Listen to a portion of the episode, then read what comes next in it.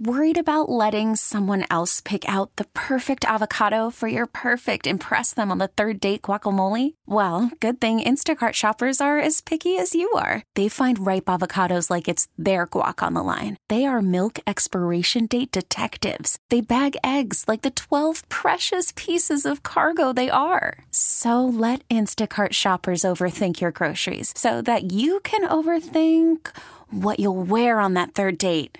Download the Instacart app to get free delivery on your first three orders while supplies last. Minimum $10 per order, additional term supply. Okay, picture this. It's Friday afternoon when a thought hits you.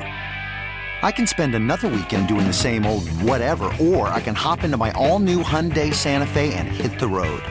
With available HTRAC, all wheel drive, and three row seating, my whole family can head deep into the wild. Conquer the weekend in the all new Hyundai Santa Fe.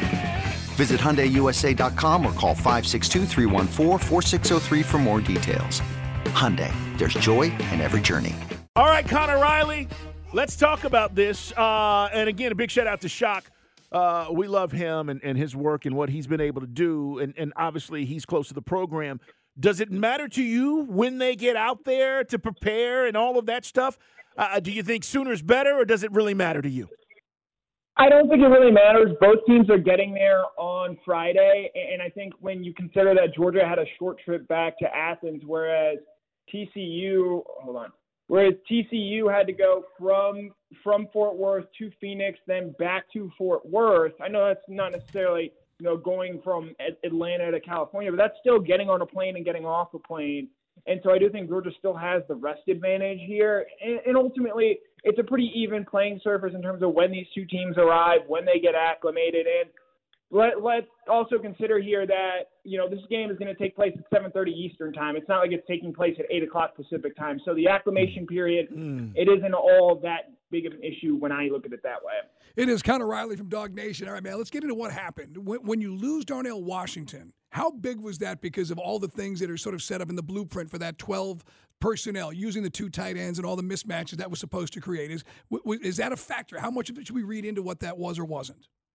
Yeah, I give Oscar Delp a ton of credit, the freshman from uh, West Forsyth High School there in Cumming, Georgia, because those are massive shoes that he has to try and step in and fill. He did it in the Ohio State game. Uh, he's obviously, you know, a talented player, but he is only a freshman, and look, he's 6'5", 225, which is incredibly big in and of itself. Um, but he, but Darnell Washington is six six eight two eighty and moves in a way that no one, not just on the college level, but Todd Hartley pointed out, no one on the NFL level moves that either. And, and so I, there is no replacement for him. They can try and do some things with Oscar Delp, but I think the thing they're going to have to pivot to, and they did this in the in the win over Ohio State, is lean more on that wide receiver core. That group came up huge after being much maligned in their time here at Georgia this past season, recent years. Arian Smith had to play the game, in my opinion. I, I don't know if I've ever been in a sporting event where the momentum has flipped so suddenly than it did with just that single touchdown catch that he had. Kearis Jackson came up with a big catch. Big catch. AD Mitchell was back. AD Mitchell played more snaps than any wide receiver on the Georgia team and caught the game-winning touchdown pass. They have guys, not just the, the big ones that we followed all season, but they have guys throughout that position room that are ready to contribute. And I do think that Georgia's game plan is going to be a little bit different than what we've seen this season, just because – there is no replacement for what Darnell Washington does. Oscar Delp's going to try and do some of those things, but he can't do them as well as Darnell Washington because, quite frankly, I don't think anyone can. Well, the game plan should be different if if AD Mitchell is healthy, right? I mean, how much of a factor can he be after what we saw in the national semifinal game? Exactly. You you point that out, Carl. You know, look, the guy's played in three college football playoff games. He has touchdowns in all of them. And while yes, he didn't have an overwhelming you know yardage total in the afternoon there for Georgia when the game was on the line and Stetson needed to make a tight throw to the end zone, he was throwing to AD Mitchell, and Mitchell was coming down with that pass. Uh, he's proven time and time again that he can come up big in these spots. And he brings an element of verticality along with Arian Smith. Those guys can stretch the field and win downfield. You saw Smith do that multiple times on Saturday. You've seen AD Mitchell do it throughout his career. So I do think getting those two guys back and making them into the part of the offense helps add a, a level of verticality that, quite frankly, wasn't there during the course of the regular season for Georgia. It is our man Connor Riley. You follow him on Twitter, K Connor Riley from DawgNation. Get all the insight into what's going down against the dogs. So, you know, th- this defense, as we've said, and we've been looking at the mismatches, you could argue that the wide receivers from TCU are more athletic. And and Kelee Ringo is, you know, getting all this love for being a top draft pick. I mean, What what do they do, and how can you fix this secondary, and what needs to be fixed, or is it simply better communication? I'm going to go against the grain here. I don't think this is a secondary issue. I think this is a front seven issue. They can't get pressure with four. As good as Jalen Carter is, uh, he can't win consistently enough to impact the passer there. And so they have to blitz with five, six guys to consistently create pressure.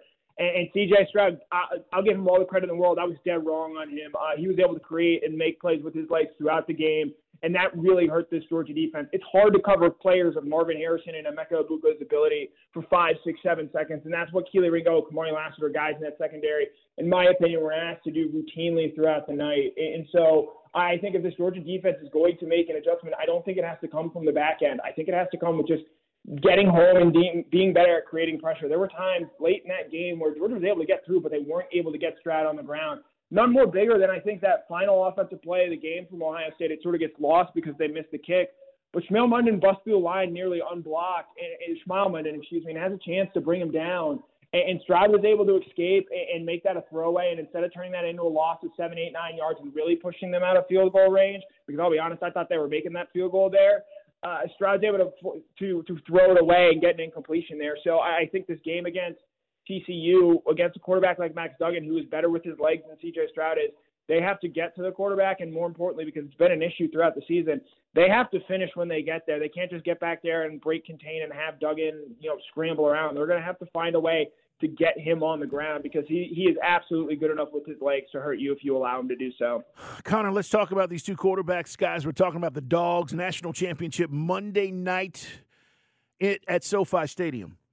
Do you give the edge to Max Duggan over Stetson Bennett? This is a guy who led the Big 12 in passing yards and passing touchdowns. I'm looking at his skill set.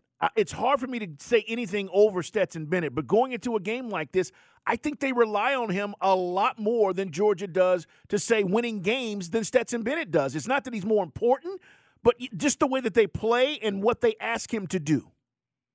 Yeah, and they're going to ask him to do a lot more in this game simply because you know their leading rusher Kendre Miller is dealing with a knee injury. He's questionable. You know he'll try and gut it out, I imagine, but how effective he'll be, we'll see. And so you know more of the short, more of the work falls on the shoulders of Max Duggan. And Max is a fantastic player, finished second in the Heisman Trophy. Uh, I think if we do this award at the end of the season instead of you know after the end of the regular season, it would probably go to Duggan right now. Mm. But look, as good as Max Duggan is, and he's a phenomenal player, I'd rather have Stetson Bennett. I, I know he was atrocious in the third quarter. He said as much. He said he played 30 minutes of bad football. But when this guy's needed to be nailed the last two seasons for Georgia, he has been. You know, fourth quarter against Ohio State, 10 of 12, 207 yards, two touchdown passes, leads them on a double digit comeback against a really talented Ohio State team. The national championship game last year, Georgia's last two drives, four for four, 83 yards, two touchdowns to close out that game against Alabama. I, Max Duggan is a phenomenal player. I don't want to take anything away from him. He is an, hugely important piece for this TCU offense. But with what we've seen from Stetson Bennett time and time again, when he's needed to come up big, he has, and I expect him to do that once again for the final time in his Georgia career on Monday night. Connor Riley from DawgNation with us on Dukes and Bell. Spent a lot of time today talking about Kirby's comments uh, right to uh, you know ESPN in the post game about Stetson. What? How many specific plays did Stetson go off script? And uh, is this much ado about nothing, or is Kirby really hopping mad about this? And is there, is there a strained relationship? Yeah, yeah strained isn't the word I would use. Uh, you know, Stetson's always sort of had this relationship with Kirby and with the coaches. He's been upfront and honest you know, it's not this rosy, you know, player coach relationship that they they have pointed out. They've, you know, they've butted heads at times. Stetson didn't necessarily agree with Todd Monken uh, uh, benching him in the 2020 season, and that's natural to understand. If and it, no one wants to get benched. Uh, and, you know, Stetson, I, I think, is a different type of player that we view him through this lens because he's not this five-star robot that goes through things. I, I think him and Duggan as well. Uh, you know, both these guys got benched during their college careers, and, and that forces you to look at things differently and really go through a, a lot of adversity because uh, these guys love football. Stetson has said time and time again, the only thing he's ever thought about doing is playing football. And to have that taken away, you know, I think it forces you to look at things differently and view things through a different lens. You know, obviously he's got to be better than he was at the end of the second quarter, than obviously in the third quarter. But I, I can tell you right now, there's no one Kirby Smart trusts more in the world when this team needs a win or needs to make a big play than Stetson Bennett in this program right now. What's the key? What are you looking at for what we know about TCU? What what's the key? Is it simply what you said? Get home, get sacks, get pressure. What's the key for the dogs to win another chip? Defensively, I do think that is the key. They they'll get pressure. Uh, I don't think TCU is going to be able to run the ball. No one has been able to run the ball on this Georgia team. And frankly, when you look at the teams that have given Georgia the most trouble in recent years, Ohio State and Alabama, they just straight up abandon the run in the game anyway. And know, hey, like it, it, anytime we don't throw the football and put the ball in the air and take the ball out of our quarterback's hands, uh, that's a win for this defense. Uh, I felt that way on Saturday night watching Ohio State play. And, you know, TCU is probably going to try and follow a similar script there. Uh, on the offensive side of the ball, I, I think if you're Georgia, I'll be really interested in seeing how they go about running the ball in this game. I thought they did a fantastic job against Ohio State, moving the chains, staying ahead of schedule, and especially in the first half when they were up, I thought that was a real advantage for them. And the game, the way the game sort of played out, forced them to go away from it in the second half. But I mean, Kendall Milton, Kenny McIntosh, Daijun Edwards, all were real impact players. And I think if you're TCU, they're going to throw a defense similar to what Mississippi State has run in the past, a three-three-five that in the past has given Georgia some trouble. So we'll see how they'll be able to run the ball. But if they're able to run the ball like they did in the first half against Ohio State, I think this game could once again get away from TCU. But this Georgia offense, they've got to come out and play a solid four quarters. They didn't do that against Ohio State, and it very nearly cost this team. And I know we still have what uh, a bunch of days for these guys to heal up. But is, is Darnell Washington going to play? He's going to try to play. Uh, I'll be honest here, and again, this is this is more opinion than fact based reporting. I'd be surprised if we see him contribute in a meaningful role. That injury looks bad, and he was struggling to put weight on it when it first occurred. I know Kirby has said he's hopeful. He said he, he said he, he's been hopeful about injury guys all season long. You know, could they get him in there at the end of the game, hmm. sort of a ceremonial ceremonial role to get him out there and get him some snaps? Certainly, but for to expect him to play a big role in this game after the injury he suffered just nine days ago, or by the time the game rolls around, it'll have been nine days ago. I'd be pretty surprised by that. And you mentioned not getting after the quarterback. What about Chaz Chambliss and then McClendon too? Yeah, McClendon. Uh, McClendon is dealing with an MCL injury. We'll see if he plays. He did rest and did get a snap in at the end of the game on the kneel down there. So I do think there's a better chance that he's available. And if not, I think they feel very confident about what they have in Amarius Mims. Chaz Chambliss is dealing with a hyperextended knee. We'll see how much he's able to go in that game, and and, and they're going to need him to give something in that game because they are so thin at that outside linebacker spot where they're having to move Jalon Walker, a guy who's rep primarily at inside linebacker over the course of the year, down to that edge rusher position just to give them another body because they don't have a lot at that spot right now. Be legendary. It's that simple. You win again. Hmm. It goes down in the books as repeat champs, and you're a part of college football history. We hope the dogs are able to do that. Connor Riley, appreciate you. Looking forward to talking with you next week, and hopefully, we're talking about just that. Thanks so much. Thanks, guys. Connor Riley, guys, DawgNation. This episode is brought to you by Progressive Insurance. Whether you love true crime or comedy, celebrity interviews or news, you call the shots on what's in your podcast queue. And guess what? Now you can call them on your auto insurance too with the Name Your Price tool from Progressive. It works just the way it sounds. You tell Progressive how much you want to pay for car insurance, and they'll show you coverage options that fit your budget. Get your quote today at progressive.com to join the over 28 million drivers who trust Progressive. Progressive Casualty Insurance Company and Affiliates. Price and coverage match limited by state law.